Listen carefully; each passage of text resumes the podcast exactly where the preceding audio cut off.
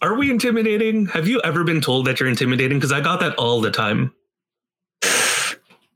Mm, maybe not to my face, but I can't deny potentially being seen as scary looking. If I'm like just walking straight and giving like the blank stare off in the distance, I could Yeah. see somebody saying, That guy looks kind of scary and intimidating. But I'm a stick, so most likely in a fight, I will get myself pummeled. Most certainly. To be fair, I am a very large dude. Um, and I've had a couple people be like, Mike, I used to be so afraid of you. Then I heard you speak for the first time. Ouch.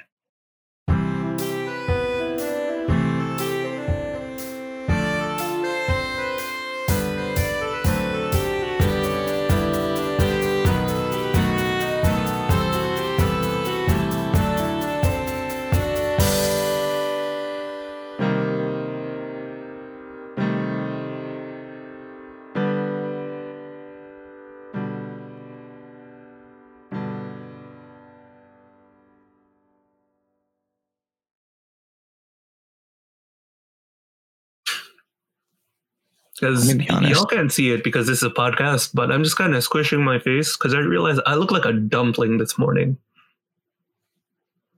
Choji. Hmm. Oof. Old high school flashbacks. We love to see it. Oh, you you really don't. Ugh. My hair, an absolute mess. Your RBF kind of stands out on days when you're tired. Mhm. Mike That's probably why people coffee. are terrified. Yeah. I remember I had someone come up to me once and it's like, Mike, you look like you're about to murder someone. Are you okay? I'm like, yeah, I'm I'm good. The opposite for me. I just get the you look like you're about to cry. Okay. I'm, I feel fine. And then you consult the internal and you're like, mm, my heart says otherwise. What is this? Existential crisis ensues. Ah, such good material for poetry. Oh, yes. Sad, Sadness dark, equals good poetry. poetry. Either good poetry or just. So have you been, Joel? I have been. I have been. It's one of those one of those days where I think that I'm gonna go right back to bed after holy hour, but then I either thank Surprise. the or thank the Lord, maybe both. And I'm just like wide awake, ready to go. So for context, we usually record in the evening, but we thought we'd switch it up and do it in the morning. So it is nine in the morning. Mm, It's a Saturday. We could be sleeping, but for the Lord, We are up. yeah. We're up anyway, so it's not a huge deal. But I think this will be more helpful than us being like half dead asleep. Yeah. Caffeine is slowly kicking in, which is good. I don't know for how long. We'll see if this can last the hour. Rhetoric plus 100, we don't know. Maybe. But uh, welcome everybody, everyone. Oh, okay, bleh, word, words. Welcome everybody back to Cultural Confessions. I am Joel, My name's Mike. and we're here to give you some more amazing Catholic layman banter because that is what we do. Um, just a few uh, kind of beginning words. Uh, we have a Patreon now. Uh, this podcast doesn't, in fact, cost us just a little bit to kind of to cover things. So, um, if you like what we do and want to help support us, please feel free to lay a donation on that. We are under Patreon with the name CC Barnabros. So, if you have uh, the will to potentially support us and whatnot, please feel free to leave a donation of any size there. So, with we don't have that tears yet. Mm, we don't have tiers yet. We'll figure that out. Kind of make some some funny names like we did when we named this podcast, and we'll just figure it out. The name Felicit Sister comes to mind. Felissa Sisters. Yes. That was an That's old top name. tier. We might we might do that, but we'll see. We'll have some cool names. We'll put them out there, and potentially this will be uh, precisely precisely what uh, what everyone is hoping for. Um, secondly, though, if you have any questions for us, any topics you'd like to have us cover, or even just like for audience like interaction and whatnot, please feel free add us on Twitter. We are at Cultural Confessions, and also on our Instagram. Send us stuff, questions, and whatnot. We'd love to hear from you guys um, because you know it adds a little bit of dynamics to this community we are building slowly. Yeah. Yeah. Also, we just want to hear your voices on the matter because we talk too much on all of these subjects. And we would love to hear a fresh perspective. If you want to ask us questions about points we bring up in um, anything about anime or anything about truth and desire, then A hard roast on you can't be Catholic and a weeb. oh, we will fight you. Like I will But we also love that. We love the fact that we're going to get all the criticism because what shows more humility than addressing criticism with grace? exactly. So, with that said, we're jumping in today with our main topics on why St. Augustine and a little bit on him, his works, and why we are more affixed on focusing on him rather than uh, the very famous St. Thomas Aquinas. So, we're going to jump right in to our first segment, Barna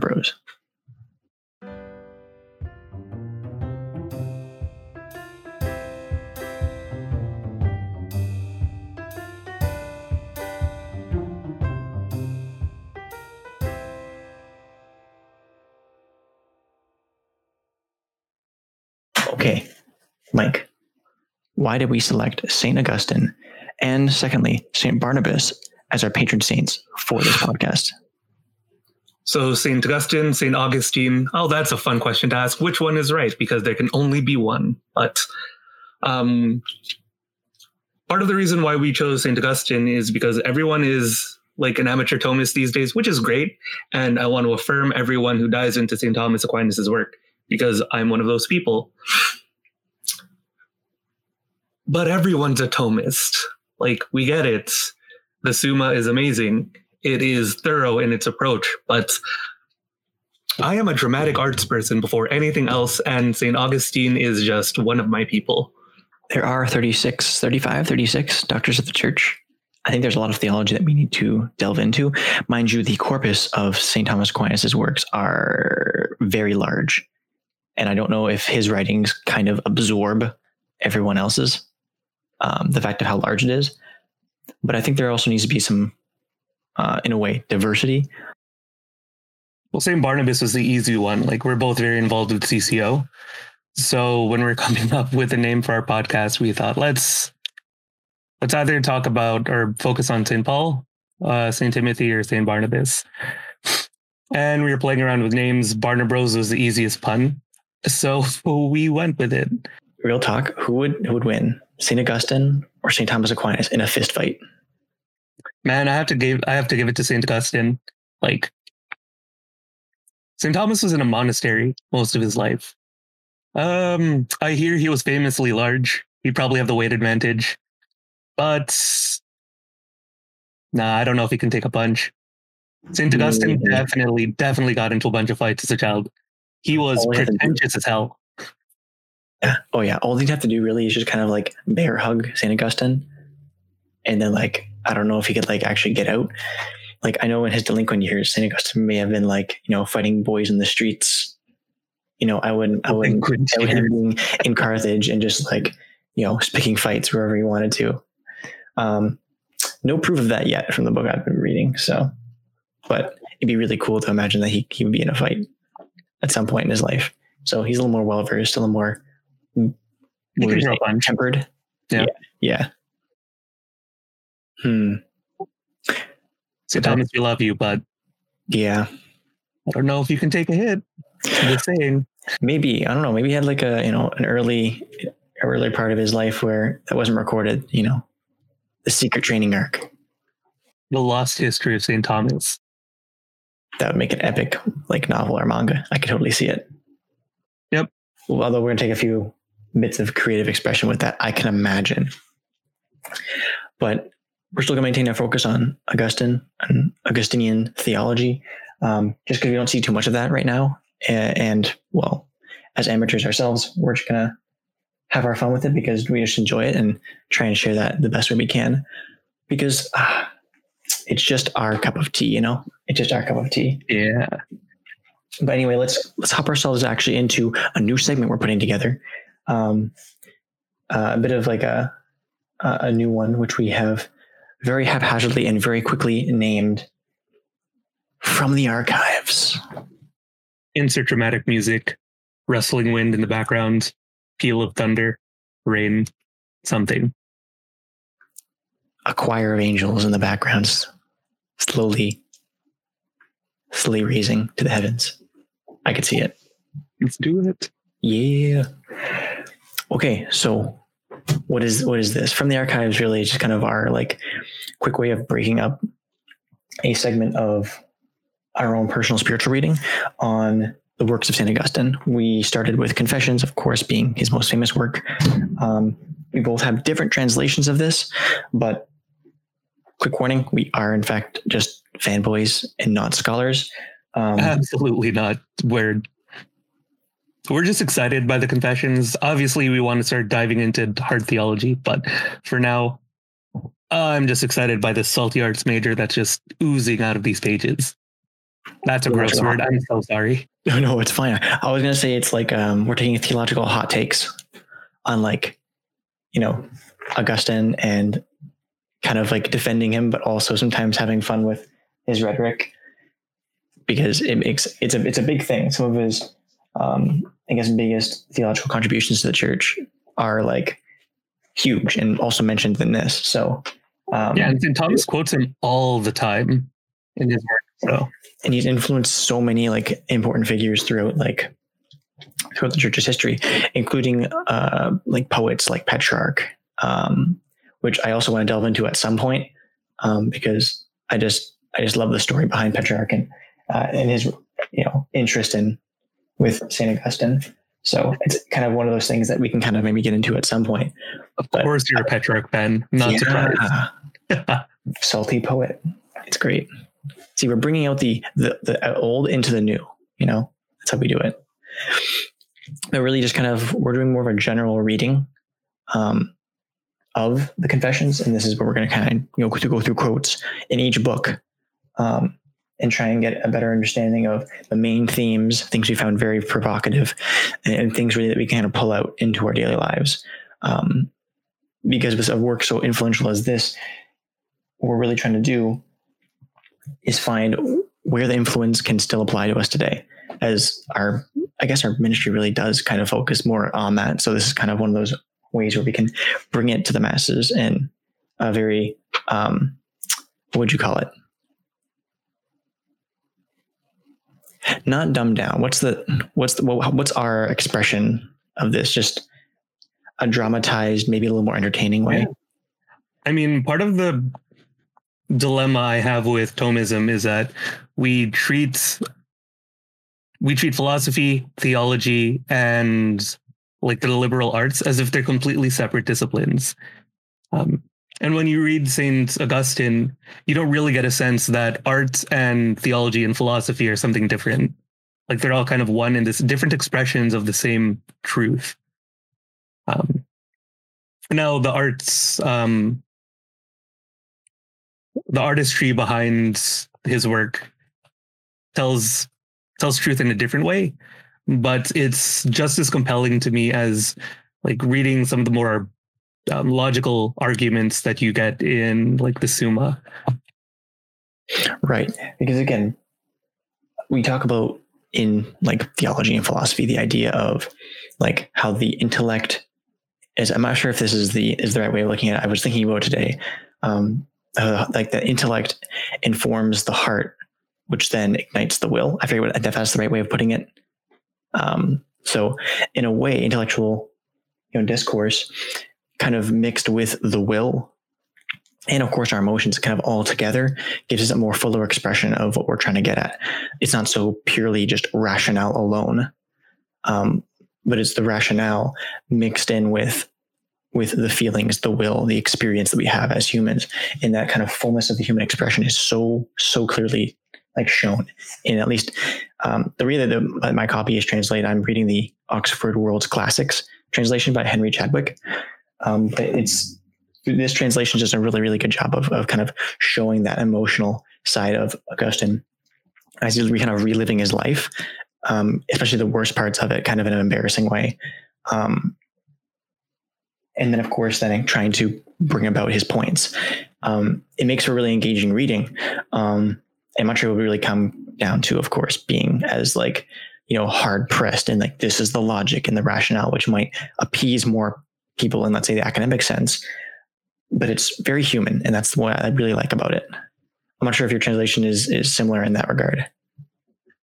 So I'm reading the Penguin Classics uh, translation by R.S. Pine-Coffin, and Saint Augustine is one of those writers that it's hard not to get the get the emotion in any translation that you have. Um, weird Catholic flex, but I was studying Latin in university, and I remember having to translate part of the Confessions.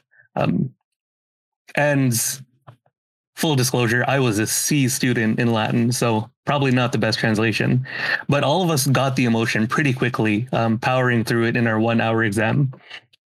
It was actually a choice between Augustine or Cicero. No one chose Cicero. We hate Cicero, but well, okay, that's harsh.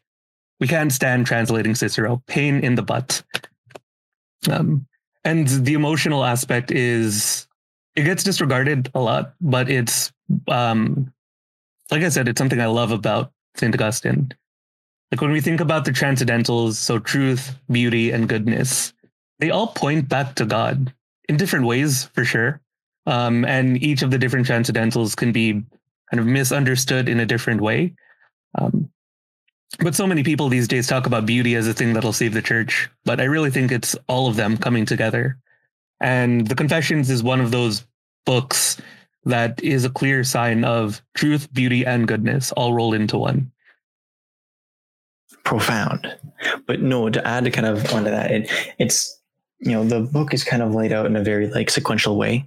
Um, from the beginning of, of St. Augustine's life all the way until uh, until roughly roughly the end at his conversion and all the things that have come of that, including some of his more important theological notes.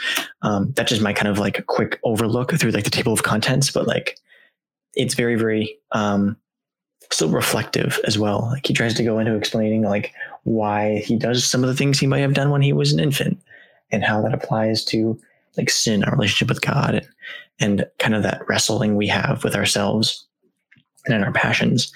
Um, so I actually just want to kind of move us into looking into kind of book one, which was his early years, and kind of get the context in general for that, and then kind of go through a couple different important quotes. Uh, we're going to try and focus on the first two books, at least in this podcast, but we're hoping to kind of continue um, in the coming weeks, really, to look through more and more of it uh, in detail. I'm a slow reader. I think Mike's a little more closer to the end than I am, but uh, we're going to try and keep up. So at least each podcast will have like new chapters to go through. So if any of you are really curious, you know, pick up a copy of the Confessions. I think you can get it online for free. Yeah, you can. You can yeah, online for free. Um, and go to an old used bookstore. You'll find a copy somewhere. Um, but yeah, that is going to be where we're going to start. Um, and so I want to focus on like a one little part of the first chapter, uh, the first book, sorry, where St. Augustine is talking about kind of his early years in education. Um, so his father, of course, wants him to be an educated person, kind of gets gets him into uh, the school in Carthage. Um, and even in the early years when he's learning at school, one of the main things that really sticks out to me uh, is this idea that you know, as a young person, he really didn't like studying and it's a really really cool um, expression of like wow this is very relatable to today. Students really had not changed in the last 6000 years um, very clearly. Um, and one of his big things was on the idea of like greek and latin so like learning languages. Context for anyone who's who's canadian here. Um, when we were all growing up we all had to learn french compulsory in school. I don't know how many people actually enjoyed it. I think I may have been one of the few people who actually did. Um, but everyone like had this big qualm with it. So the earliest they can get out of doing a French class, they just did. And Mike, I'm not sure if you felt that kind of sentiment before with regards to like learning languages. Absolutely. Mostly because um, I was str- struggling just with English at the time. Funnily enough, I was studying English in university, but it was always a struggle. Um, and really it's something I can relate to with St. Augustine. is it's just tedious to pick up another language. So obviously I thought the smart move was to go into a dead language, Latin, in university, which was infinitely more difficult because you don't speak it. But it's it was tedious to pick up um, the vocabulary, pick up different grammatical rules, getting yelled at by my French teacher because I was the problem child. But you have to memorize all the exceptions. Rose, how about no? Teach me hood French. Then we'll talk. Yeah. And that's one of the dilemmas you'll see clearly in, in this earlier part. Uh, I believe in chapter 12, he kind of starts talking a little bit about it and then goes into chapter 13 and really just hammers down the point of, you know, his kind of wrestle with like the different languages that he'd have to read um, to be get to get more of an, a well-rounded education. Uh, and I'll just kind of make a quick, uh, not quick, sorry, I'm going to do a bit of a longer quote actually. Um, originally, I was going to read through like a smaller piece of it, but I think to give a little bit more context, because we can't go through absolutely everything he talks about in each of these books. It just there's too much there, and this is an in-depth book study. So, what I'll do is I'll kind of focus more on a couple important chapters, 12 and the beginning parts of 13. I'm going to read through it, and then I can maybe shed a little bit of light on it, but I think the, the reading will speak for itself. I'll try and do it in the most uh, concise and not pretentious, old sounding voice that I can. Uh, let me just quickly change here. I'll get my mic running a little bit closer, and then we can we'll get I'll get right into it. In the beginning parts of chapter 12, paragraph 19, for those of you who are following around with my translation, um, you'll probably see it at the beginning parts of that. I'm going to go through chapter 12 and the beginning parts of chapter 13. So uh, here he's talking about his education and focusing on the Greek and Latin. He says, quote, Nevertheless, even during boyhood, when there was less reason to fear than during adolescence, I had no love for reading books and hated being forced to study them. Yet pressure was put on me and was good for me. It was not of my own inclination and that I did well, for I learnt nothing unless compelled. No one is doing right if he is acting against his will, even when what he is going, doing is good. Those who put compulsion on me were not doing right either. The good was done to me by you, my God. They gave no consideration to the use that I might make of these things. They forced me to learn. The objective they had in view was merely to satisfy the appetite for wealth and for glory. Though the appetite is insatiable, the wealth is in reality destitution of spirit, and the glory something to be ashamed of. But you, by whom the hairs of our head are numbered, use the error of all who pressed me to learn to turn out to my to my advantage. In my reluctance to learn, you used for a punishment which I well deserved. So tiny a child, so great a sinner. So by making use of those who were failing to do so, anything morally right, you did good to me. And from me, in my sin, you exacted a just retribution. For you have imposed order, and so it is that the punishment of every disordered mind is its own disorder. Even now, I have not yet discovered the reasons why I hated Greek literature when I was being taught as a small boy. Latin I deeply loved, for at the stage of my primary teachers, but at the secondary level, taught by my teachers a literature called grammarians, the initial elements where one learns the three R's of reading, writing, and arithmetic, I felt to be no less a burden and an affliction that the entire series of Greek classes. The root of this aversion must simply have been sin and the vanity of life, by which I was mere flesh and wind going on its way and not returning. Unquote.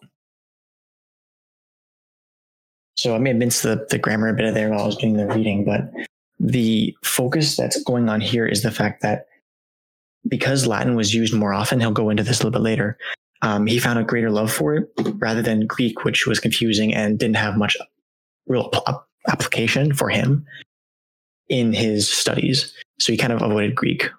Um, and so this is like kind of, I can see the, the comparison to us learning French, where, you know, uh, for us where we live, barely used, people find it kind of like not really applicable to everyone's lives. And so you know, though we're forced to learn it, we, we very, very quickly get rid of it. And this just speaks so clearly to like education nowadays that back in like the fourth and fifth, cent like four, fourth and fifth centuries, it's still the same for students. And this is the Roman Empire we're talking about too. Like that's a lot to really kind of go through. Uh, and St. Augustine at this time is living in North Africa, um, around, I think the, around the area of like, um, Tunisia and Algeria, I believe. I remember the exact place he was living, but it's around there.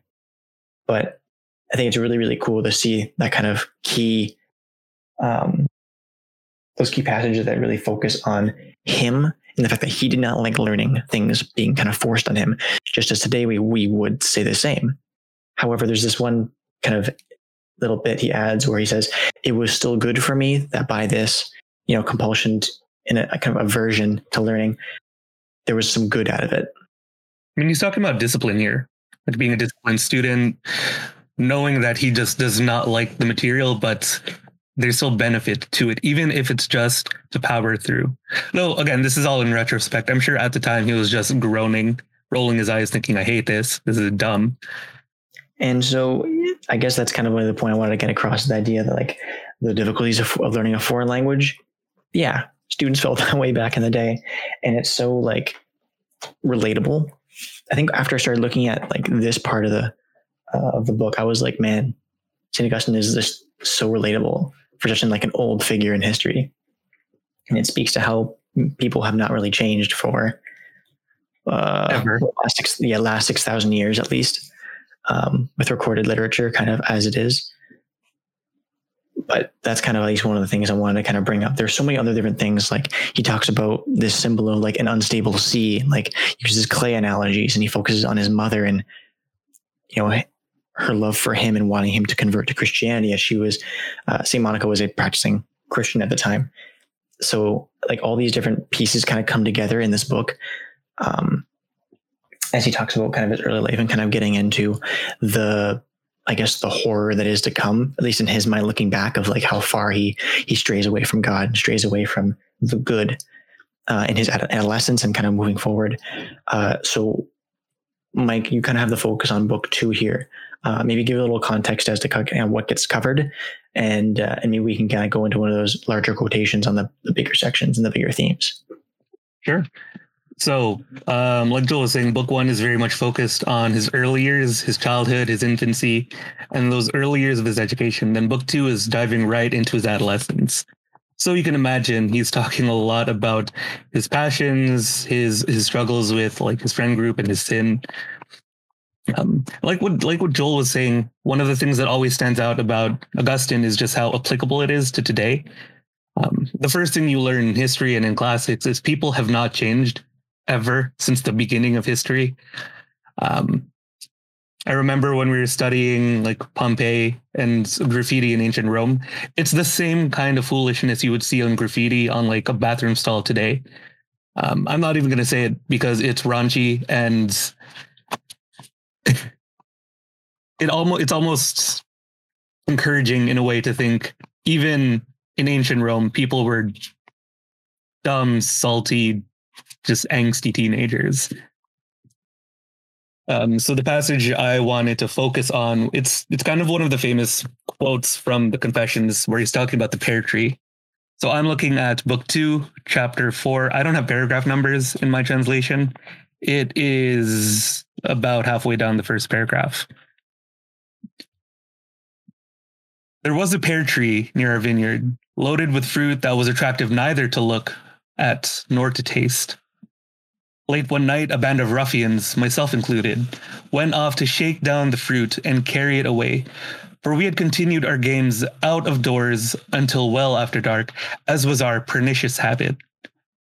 We took away an enormous quantity of pears, not to eat them ourselves, but simply to throw them to the pigs.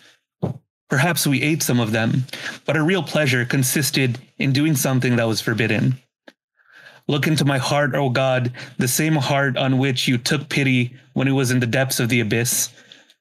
Let my heart now tell you what prompted me to do wrong for no purpose, and why it was only my own love of mischief that made me do it. The evil in me was foul, but I loved it. I loved my own perdition and my own faults, not the things for which I committed wrong, but the wrong itself. My soul is vicious and broke away from your safekeeping to seek its own destruction, looking for no profit in disgrace, but only for disgrace itself.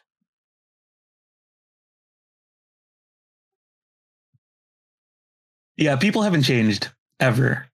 Like, teenagers have been doing things for literally no reason since the beginning of time. And it's again one of those passages that highlights the sinfulness of men, but is also heartening in the sense that, look, people haven't changed.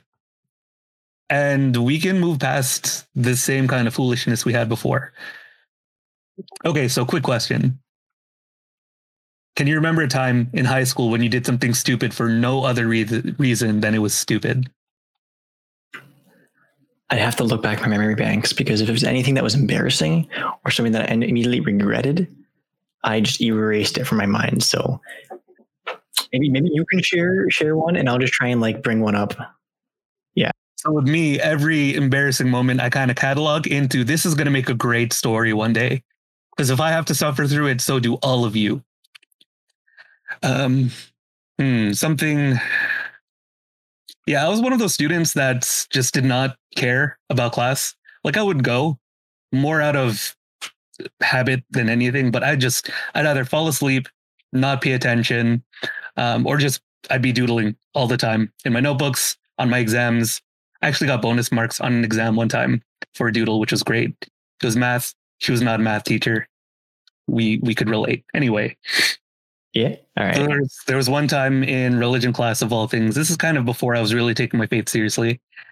Um, but again, out of pure boredom, I was just there folding airplanes in class.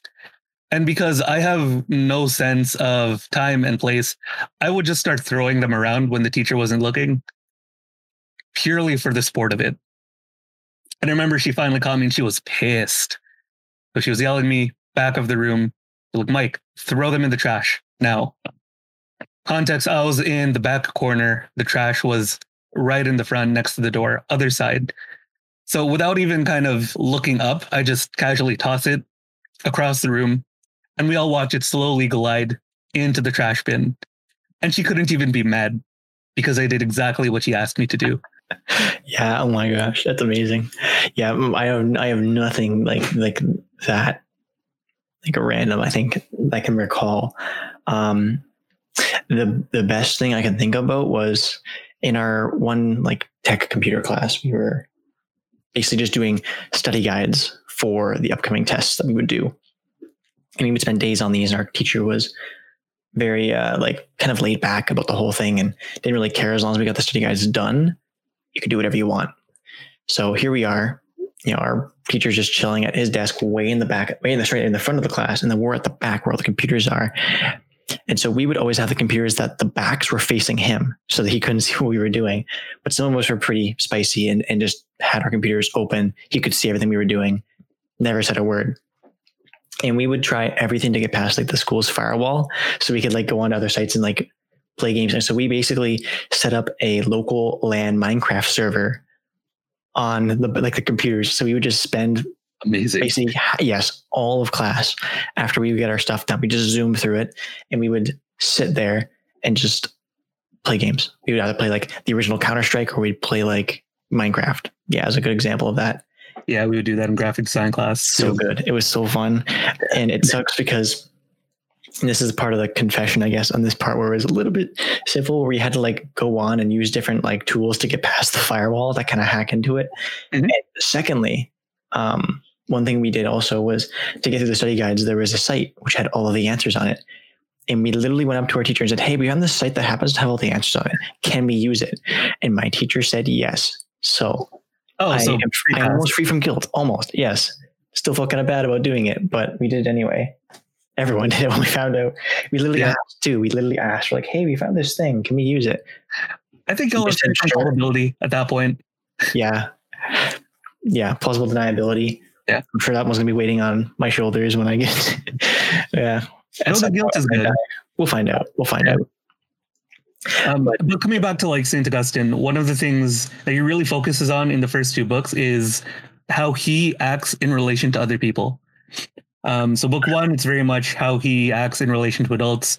Book two, he kind of focuses more on his relationship to his friend groups, his peer groups.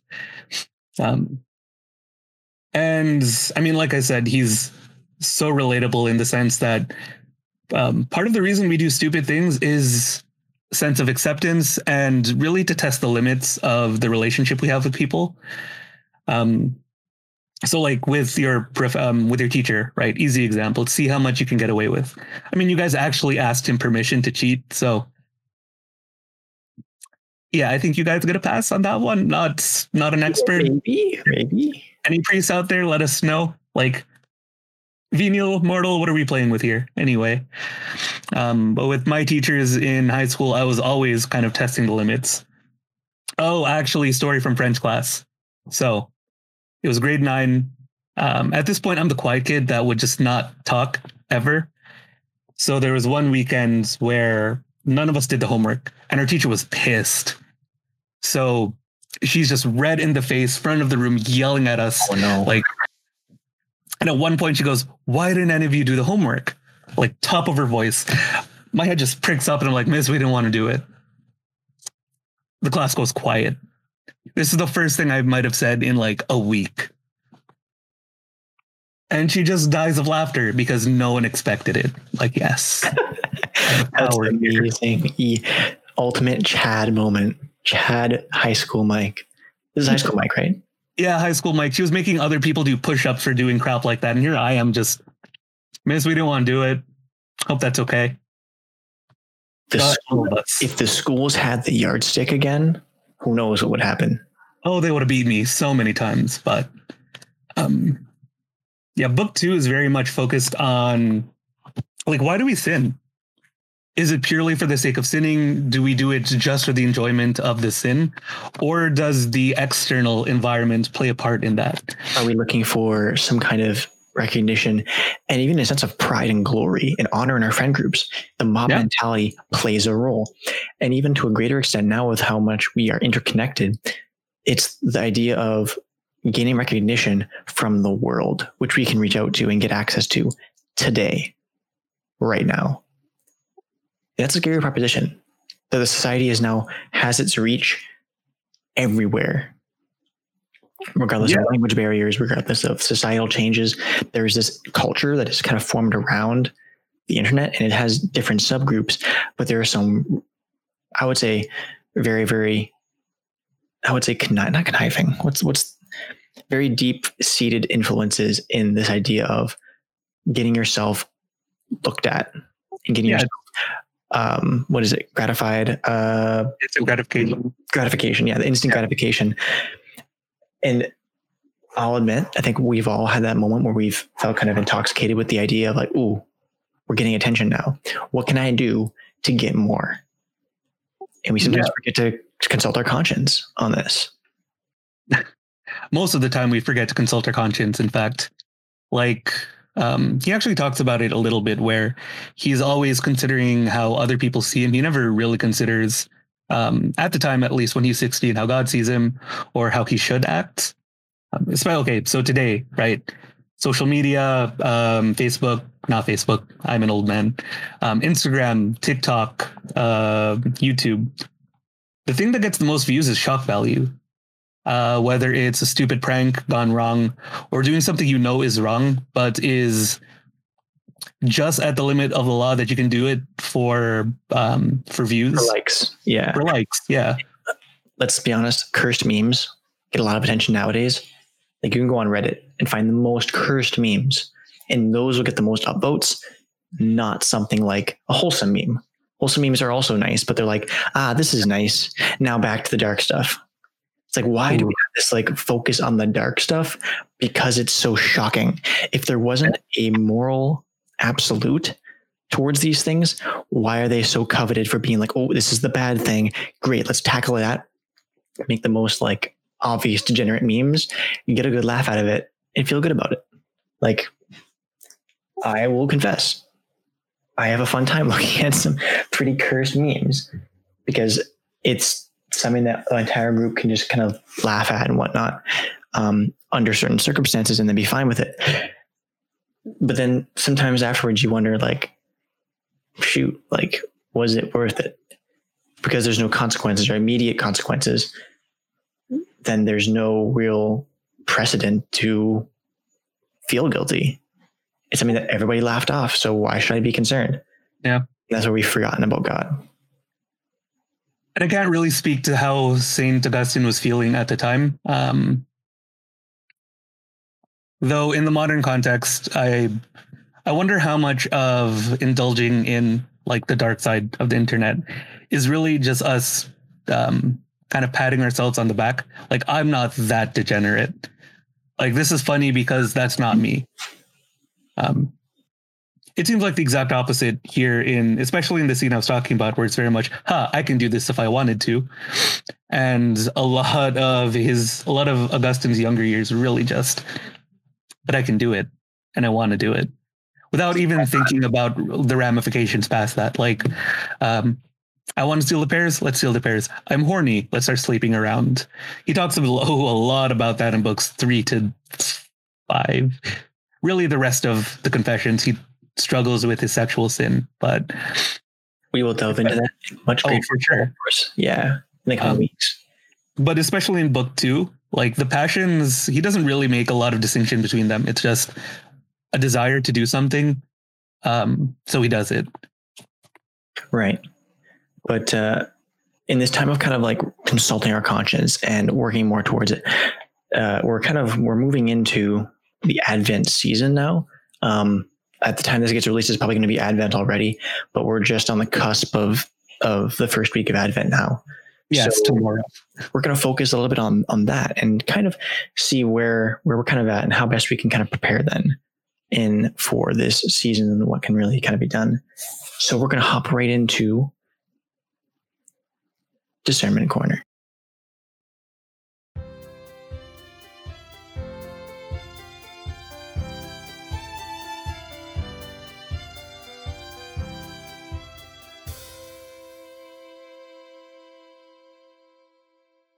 I actually have a quote from book two about that. Oh, okay. Okay, so book two, chapter eight, right at the beginning. So I was already talking about his desires and how he's kind of impulsive in how he um, how he pursues them, mm-hmm. especially when you're young. Um, you don't really think past, hey, I want to do the thing. But again, he has a benefit of hindsight here. He's, I think, something like 40 years old by the time he's writing the Confessions. So, chapter eight, book two, right at the beginning, he goes, It brought me no happiness. For what harvest did I reap from acts which now make me blush, particularly from the act of theft? I loved nothing in it except the thieving, though I cannot truly speak of that as a thing that I could love. And I was only the more miserable because of it. And yet, as I recall my feelings at the time, I'm quite sure that I would I would not have done it on my own. Was it then that I also enjoyed the company of those whom I committed the crime? If this is so, there was something else I loved besides the act of theft, but I cannot call it something else because companionship, like theft, is not a thing at all. Powerful. Whoa. Slap to the heart right there. Yeah. Um, More a stabbing than a slap, but you know. Oh yeah, knife to the heart. Nonetheless. So good. That's a salty art major coming out of both of us, which is funny because I am an art major. Joel's in com sci. Like, should have been artsy. ability that I am salty and artsy.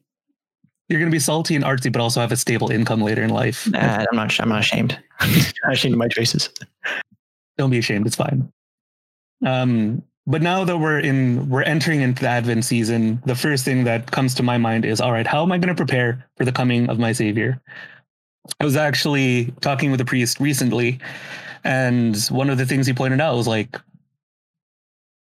look, there are things that you want to do in your life that you know are not good for you, um, or things in your life that might not be bad, but you don't need to be doing them. Um, so this is really a time for us to take stock of um, the gifts that we have, the talents that we have, and really lean into those things rather than those impulsive um, impulsive desires that we have that might be good in the moment, but don't actually bring us lasting joy. That, yeah, that honestly does kind of nail it on the head. And I guess in a way, we need to take back Advent in the Christmas season as a whole. December being that time when everyone gets ready for gift giving and gets ready for being with family. We're in a quarantine right now. There is almost a hundred percent guarantee that there's still going to be lockdowns by the time Christmas happens. And all you're going to be able to be surrounded by is your immediate family. And for some people, churches are closing masses. Um, how do you how do you prepare in a pandemic? Like this is something that is hasn't happened for so so long in history. I have no idea how, um, like what the extent of the consequences are going to be on families, on groups who have already been isolated for so many months. So the question now becomes, what do I do to fill that time? And so the temptation might be here to kind of let things slide and forget what Advent's all about. That season of penance, wearing purple. That's that idea of how do we prepare ourselves for this time of joy that we should be ready to be surrounded by our family and friends. But in the absence of that, who do we have? And I guess the easy cop out answer for anyone who's religious would say, because we have God and we need to recognize him, his presence, and, and of course the the events, the holy mystery that is the nativity of Christ himself. Mm. I mean, as you were saying that, I kind of rolled my eyes because I'm like, yes, everyone says we have God. We know we have God. Though, okay, to be fair, that's something we take for granted as Christians, the fact that we have God. Not a lot of people actually have that understanding or belief in their lives. Um, so the first thing is really to appreciate the fact that we have God. But then the question that came to my mind is like, all right, how do we have God? Mm-hmm. That is not something just like, oh, we have him in such a very nominal way, but we have him in the depths of our hearts, the depths of our being, that he is who informs us, who guides us, and shapes us. And that we can't just stand on the, the, the pulpit here and just speak, you know, everyone come to God. You'll be so much happier that way uh, in this time of, of Advent. And it's not simply just just saying, oh yeah, just drop this commercial Christmas crap and come back to the real Christmas, because that just uh, sounds like we're being, in some ways, hypocrites. Because the culture itself has kind of formed around this. And the moment we try tearing it down attacking it is the moment that we end up getting rebuked very, very heavily, as I've noticed with other things. So the question now becomes how do we approach this time? How do we reach out to people and kind of get them in the mind of like fasting and preparing for for Christ's coming, the Christmas as as it should be, and maybe we can bring this quarantine into our advantage really in preparations. Now we're not so hasty when it comes to uh, giving gifts because we have less people we're going to be able to see. That simply sending a card and stuff like that can be a lot simpler, but also could be so, so much more heartfelt given the emotions that we feel in this separation, this time of separation. So we can do that. Uh, one other thing that comes to mind when I think about it is how best can we minister to people who are immediately in our bubble? You know, can we connect a lot more closely with people on a more serious level? Like, hey, how have you really been in this time? And kind of getting to make amends, I guess you could say, with the people who we have wronged, the people in our bubble who we can actually reach out to, and maybe to reflect more internally on those who are away from us. How best can we um, hope for them that everything's going well. That though we may not be able to control what's going on, we can at least pray. Like a return to prayer, I think is an important piece of this time. And fasting, um, in the idea of fasting, we really don't need to consider it as like, oh, just don't eat. No, sure, there's those traditions and different disciplines like not eating meat on Fridays and holy days of obligation. Trying that out for the Advent season, that's probably a good way to start but it also be other things like cold showers, abstaining from certain things that you're prone to to do. Um, that might help a little bit in regards to focusing us on important things that we need to get to and being less distracted by the things that easily take us away from these moments of sitting with God in prayer or ministering to those in our community or taking the time out of our busy days because I do admit we are all busy at this time. Setting ourselves as, aside for the sake of another and doing something for them, whether in almsgiving, whether you're making a card or giving gifts or really racking up those Black Friday and Cyber Monday deals, not only for yourself, of course, but also for people on your, you know, on your Christmas lists of people to give to. Like in those moments, really taking the time to be intentional about how best can we can give to others rather than to receive. Because again, very guilty of this. Focusing more on buying stuff for myself than for others is a problem and it needs to stop. So the question now becomes in my my prayer, how can I how can I outweigh my self-giving to how I can give to others? Or instead of getting stuff for myself, how do I outweigh all of that by giving to others? By dedicating my time, my effort, really what what shape does that take? Okay, so something you said that I really want to highlight is just setting aside, um, setting things aside for a greater good. You could really tell that the Exodus 90 mindset's really set in you, which is amazing because I guess so. I mean, that's that was the goal of X90 in the first place to really build habits. But I mean, the whole reason we fast in the first place is so that we can pursue a greater good.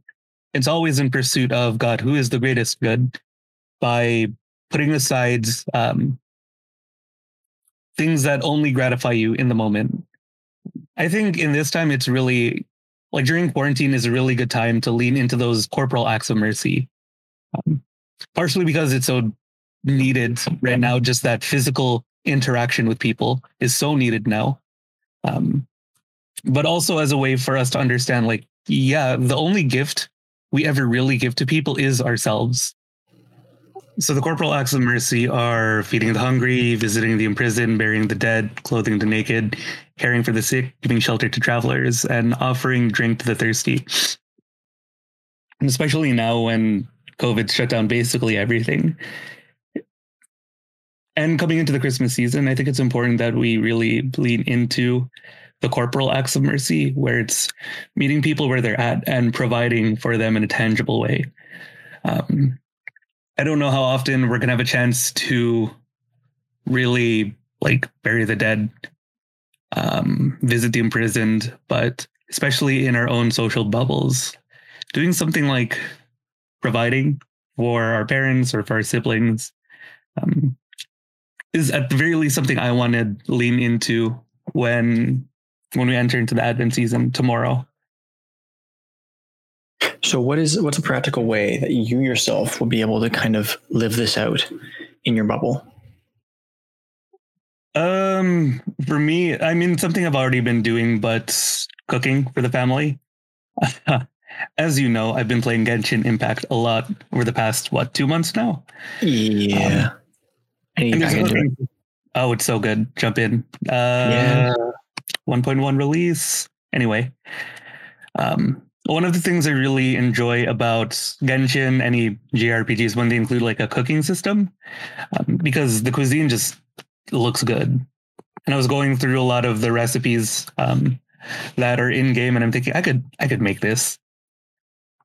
So at the very least, um, cutting down on the gaming addiction uh, is one thing I can do, but also um, provide for my family in in that kind of concrete way. So cooking for them, uh, making them food that's inspired by video games, um, and really just trying trying to trying to spice things up in the house because we're in for another 28 days, I think, of quarantine, and it's it's going to get unbearably dull.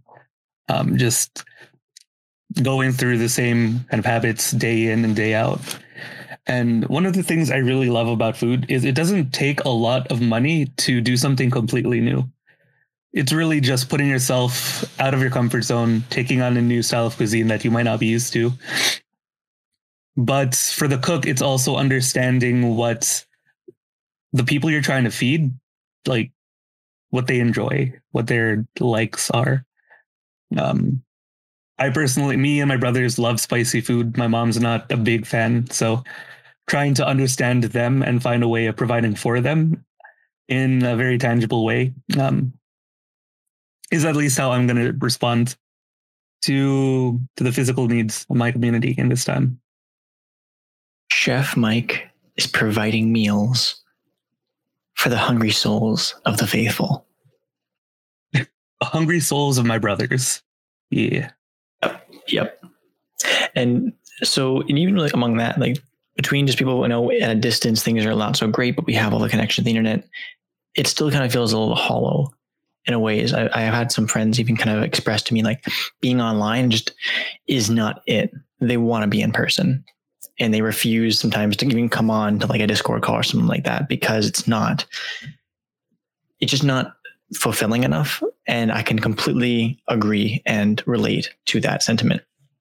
It's very difficult. It's not the same to be in, online in a voice call versus being in person with that individual friend, person in your family. So at the time that, you know, we'd all be having family reunions or coming together people who we don't usually see uh, over the Christmas season, now we're forced not to, not to do that. And that's, that's a real shame. Honestly, I think it's, it's a real shame that we're not able to do it. It's going to be one of the major hardships of the next couple months for sure especially since it's a Christmas season when all of us want to be together in community. Right, absolutely.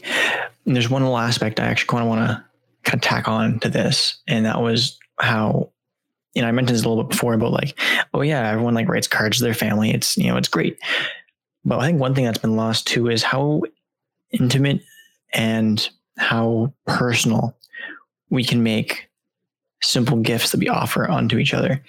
Um, the example being giving cards, writing letters, that sort of thing.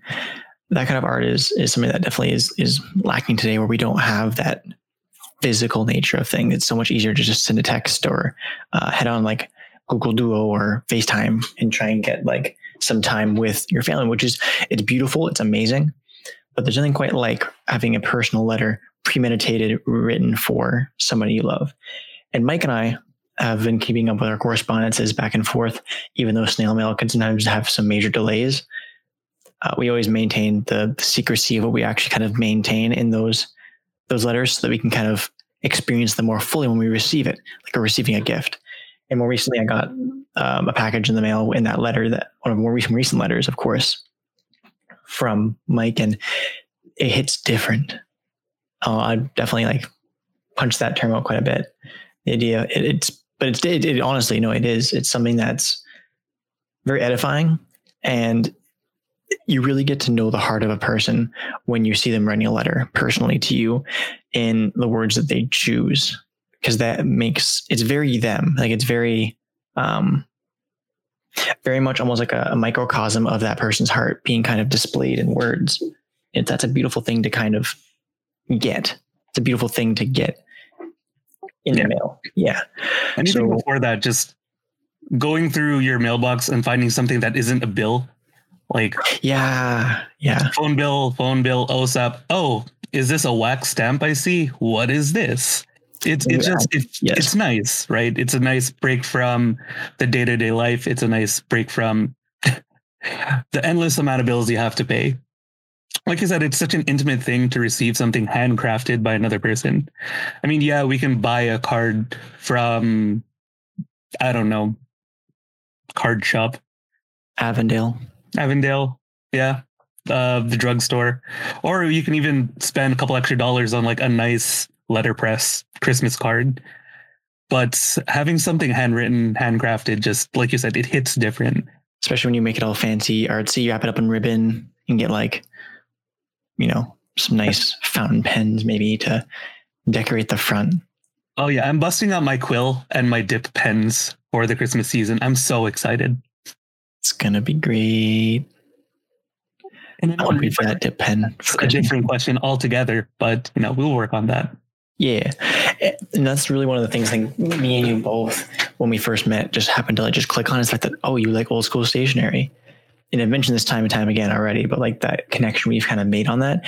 And so when you take those two things that we both love, stationery and the written word, and our way to kind of communicate our feelings and uh, and how we're really, you know, working through things so intimately, it kind of makes the experience come more alive than it would be kind of just generally chatting.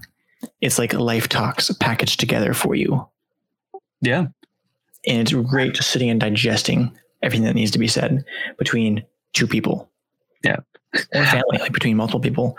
So I would encourage anybody get on your letter writing, get yourself some nice envelopes, you know, scrap that printer paper and get yourself some real good cardstock. Package up a nice letter for your family. If you're living alone, perfect time to reach out to them. If you're living with your family, perfect time to craft some cards for them and even some extended family. Buy those postage stamps, get yourself in that mailbox ready to go. Maybe you could buy some wax or something. I don't know. You don't need to go too crazy with it, but simply the effort that goes into just sending something through snail mail speaks volumes. And I think that's something that definitely will be a gift unto those whom you love and those whom you care for. And that's something we want to also share with you guys as well. We are by no means virtuosos in letter writing. However, I think the sentiment of actually wanting to grow into being those, uh, being one of them, I think is on our hearts in some ways. And I don't know how we haven't we haven't actually thought of this before, but Mike and I had the idea of maybe reaching out to you guys. Oh, I'm so excited. Yeah. So here's something we're going to try doing for the Advent season. And of course, any podcast we get out in that time, um, we're definitely going to try and, and keep pushing this. And even after Advent, um, I think it's just one of those things I think we can, we should definitely make as more of a, a personal touch to the podcast, the ministry, and precisely what we like uh, to share by sharing parts of us with you. So, what I mean by this, what I'm saying is if you would like us to send you a friendly letter in the mail, add us on Twitter or send us a message on Instagram, and we will both craft you a wonderful welcome letter for the Advent season or whatever season uh, maybe you're in at the time when you're listening to this. And we're going to continue to make this a part of the ministry. We thought it'd be a great idea. So um, please reach out to us. And if you're interested in whatnot, um, we would love to send a correspondence out to you guys, something about the Advent season, something personal, of course, not something that's going to be like, you know, written up and being like, okay, we're to copy and paste this all the way through. No, no, you're going to get fresh ink each each one that goes out. And we'll both send you one. Uh, of course, we'll do it through private uh, private messaging. So there's nothing that's going out. No personal information will be uh, stolen or recaptured or anything like that. We're not about that. So if anyone be interested in doing that or uh, opening up and seeing that we uh, we send the letters for the season, feel free to message us and reach out about that because I think it would go a long way that we finally hear um, some comforting words in very very uncertain times, and even just in general something that we don't usually get. So and we go fancy. So get the wax seal. you'll get sure. all the fancy, yeah, fancy ink colors, whole shebang. Let us know, and it shall be done. Any intentions you have for us to pray for, of course, we'll definitely be adding that to our list of intentions. So feel free to let us know what uh, you're praying for this Advent season. We'll be sure to add that in our prayers to, to, to God, and of course, um, in our daily uh, daily reflections. But with that, I think we've just covered everything that we wanted to talk about today. Not to drag on the the recording too long, but I think we're I think we're just about finished here. Um, any final remarks there, Mike? I'm just so excited to be getting in touch with all of our listeners. Like most podcasts, they'll put up a PO box. Um, you can send them like gifts, but we're ahead of the curve because we're hipster like that. We will send you handwritten letters basically anytime you ask for it. So, yep, put us to work. We do not mind. Revive the epistolary tradition in the church. Very excited. My doctor's not going to be happy because the carpal tunnel is slowly setting in, but it's fine. That's that's fine. Get yourself some wrist bands and just kind of power through. Right? Yeah, basically, yeah get our pens working, we need to use up our ink somehow, right? Uh, I have way too much. So why not yeah. share with others? Exactly. Share them just cheesy as hell Advent sentiment, Christmas sentiment. Sure. But uh, thanks, everybody. I have been Joel. My name is Mike. And this uh, has been Cultural Confessions we'll hopefully be getting out another uh, well another recording hopefully by the end of advent for the christmas season just in time before the new year comes around so look forward to that please reach out to us on twitter instagram and of course um, help support us if you are uh, if you are so inclined uh, and have the ability to do so on Patreon. All the information will be in the show notes. And we hope and wish you a very joyful, peaceful, hopeful, and loving Advent season. Do take care, and we will see you next time. Bye.